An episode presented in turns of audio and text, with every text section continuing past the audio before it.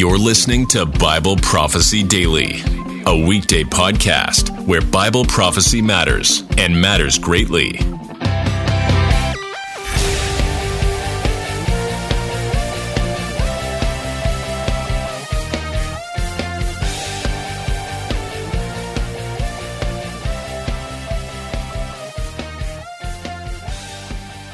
Hi, this is Pastor Lutzer. Throughout the years, it's been my privilege to get to know Scott and Janet Willis.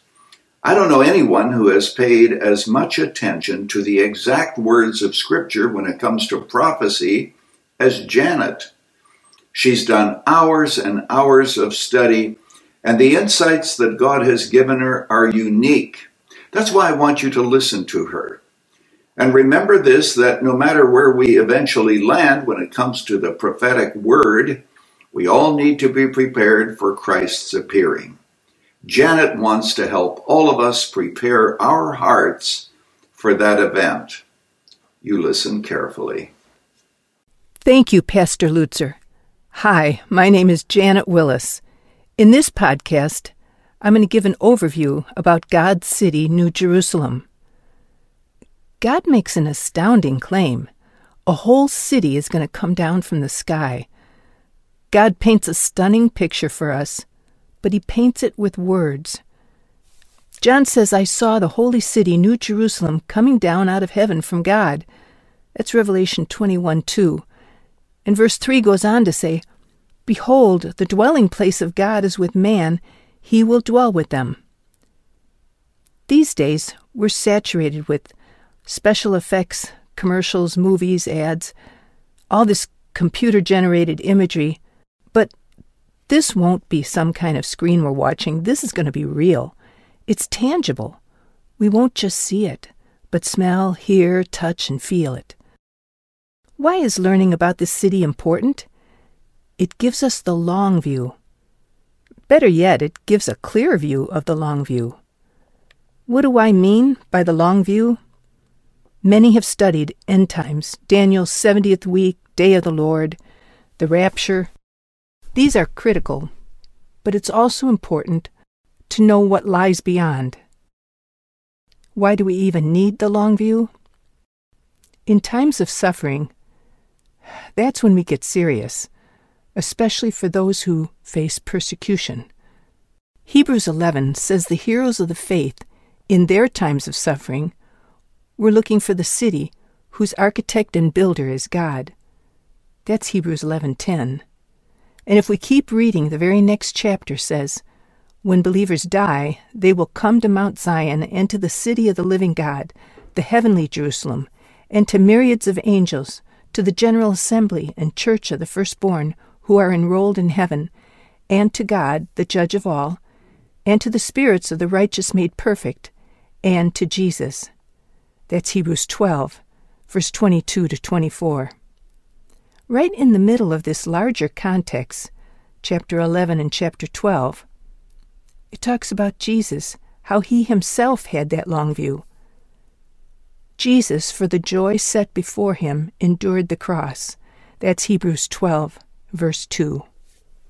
It's interesting that the nation of Israel, a people who have endured great suffering and great persecution, they have as their national anthem a song that focuses on the future, specifically in relation to the city of Jerusalem.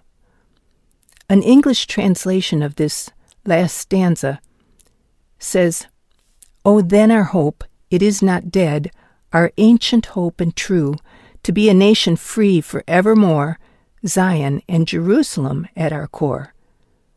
Forevermore sounds like the long view and it includes the future Jerusalem. Also, it's a Jewish tradition at the end of every Passover Seder for everyone sitting at the table to say in unison, Next year in Jerusalem. One time when I was in Jerusalem, I asked an Israeli, Do Israelis who live in Jerusalem say this? And he said yes. And then I asked, What do they mean by this? And he said, It's the Jerusalem to come.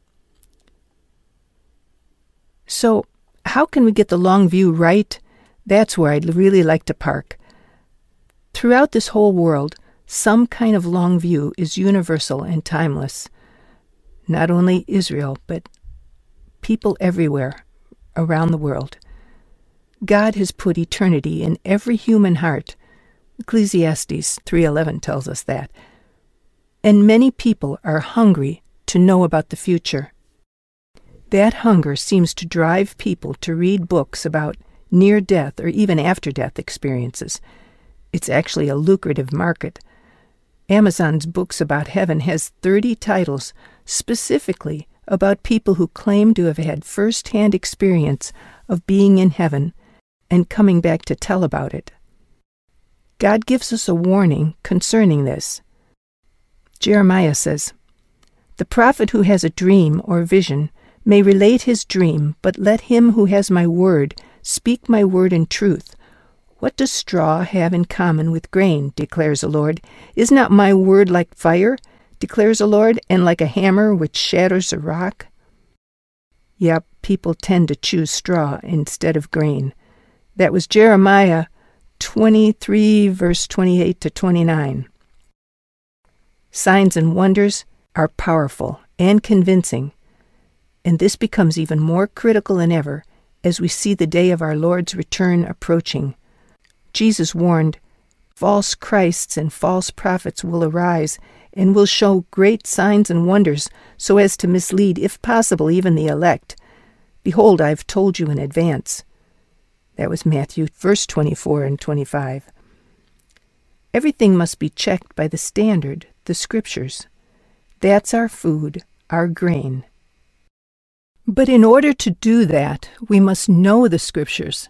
This will prepare us from falling prey to the great deceptions of Satan. That's how we prepare. True believers will hold to faith in not only Jesus Christ, but the Word of God. Jesus said, If anyone loves me, he will keep my word. That's John 14 23. In the book of Revelation, specifically related to persecution, John linked these two doctrines six times. I'm going to read each one. Right off the top, in Revelation chapter 1, verse 1, John says, The revelation of Jesus Christ, which God gave him to show to his bondservants, the things which must soon take place, and he sent and communicated it by his angel to his bondservant John, who testified to the Word of God and to the testimony of Jesus Christ, even all that he saw. That's verse 1 and 2. The same chapter, verse 9, John says, I, John, your brother, and fellow partaker in the tribulation and kingdom and perseverance which are in Jesus, was on the island called Patmos because of the Word of God and the testimony of Jesus. He's linking these two doctrines. What we believe about the Bible matters. What we believe about Jesus matters. I'm going to go on. Revelation chapter 3, verse 8. It says, I know your deeds. Behold, I have put before you an open door, which no one can shut, because you have a little power and have kept my word and have not denied my name. That's the Lord talking, obviously. And he, he links my word and my name, those two doctrines. Then Revelation 12, verse 17, it says, So the dragon was enraged with the woman and went off to make war with the rest of her children who keep the commandments of God and hold to the testimony of Jesus. The commandments of God meant they were clinging to the Bible. In Revelation 14, verse 12, it says, Here is the perseverance of the saints who keep the commandments of God and their faith in Jesus. Again, those two doctrines. And the last one, Revelation 20, verse 4, is really explicit.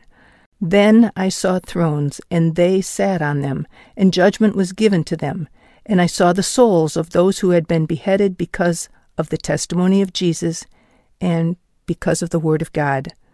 Their persecution was directly related to those two doctrines. I've talked to so many who say they believe in Jesus, even that they love Jesus, but when it comes to the Bible, they waver. Some think it has errors. Other people include additional sources of what they consider to be truth. But God warns us not to add or subtract from His Word. Again, that's the grain. The Bible is our food, our bread. Proverbs 30, verse 5 says, Every word of God is tested. The Scriptures have withstood the test of time. So now, what about that long view when it comes to information about our eternity? Here's a verse that's often quoted No eye has seen, nor ear heard, nor the heart of man imagined what God has prepared for those who love him. They use that verse and say we can't even imagine what heaven is going to be like. But now I'm going to read that verse again and give the whole context. No eye has seen, nor ear heard, nor the heart of man imagined what God has prepared for those who love him. These things God has revealed to us through the Spirit, for the Spirit searches everything, even the depths of God. In other words, this verse is actually saying the opposite of what most people use it for. Sure,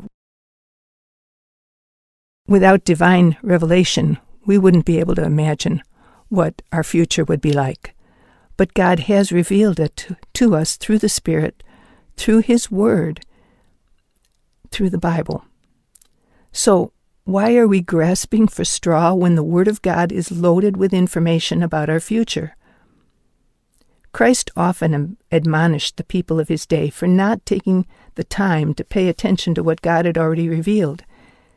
He said, have you not read what was spoken to you by God? That's Matthew 22, verse 31. Later on, he rebuked the two men who were walking with him on the road to Emmaus after his resurrection. He rebuked them for their lack of faith in the truths that God had provided. The Lord said, O foolish men and slow of heart to believe in all that the prophets have spoken. That's Luke 24, verse 25. Over the past 18 years or so, I have attempted to examine carefully those things which the Spirit, through God's Word, the grain, has revealed about our future home, New Jerusalem. It's been a treasure hunt, a real joy. I discovered God has prepared us by giving an incredible amount of detail of what lies beyond our trials, far more than most people realize. God didn't intend for our future existence with Him to be a vague, foggy idea, a dim and distant hope. It's the joy that is set before us. God has provided a clear view of our future. The Old Testament is full of verses about a future Jerusalem, prophecies that are still yet to be fulfilled. But even in the New Testament, remember the tender words of the Lord Jesus. He said, Do not let your heart be troubled. Believe in God, believe also in me. In my Father's house are many dwelling places. If it were not so, I would have told you, for I go to prepare a place for you. And if I go and prepare a place for you, I will come again and receive you to myself, that where I am, there you may be also. Jesus knew great trials and great suffering was ahead for his disciples. He was trying to prepare them. And trials and testing may lie ahead for us. And God wants us to be prepared.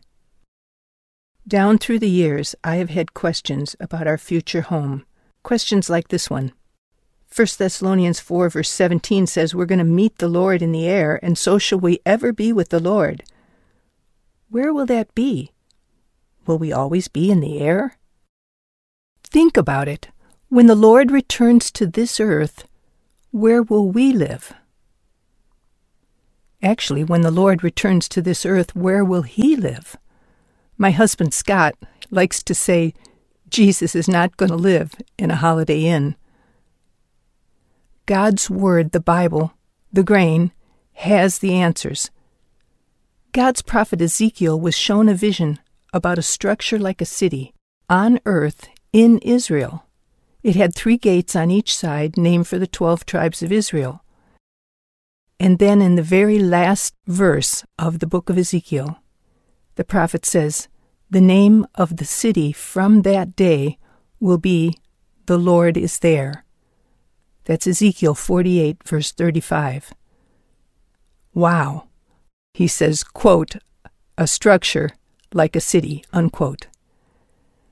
That sounds like the words Jesus used when he said, My Father's house had many dwelling places.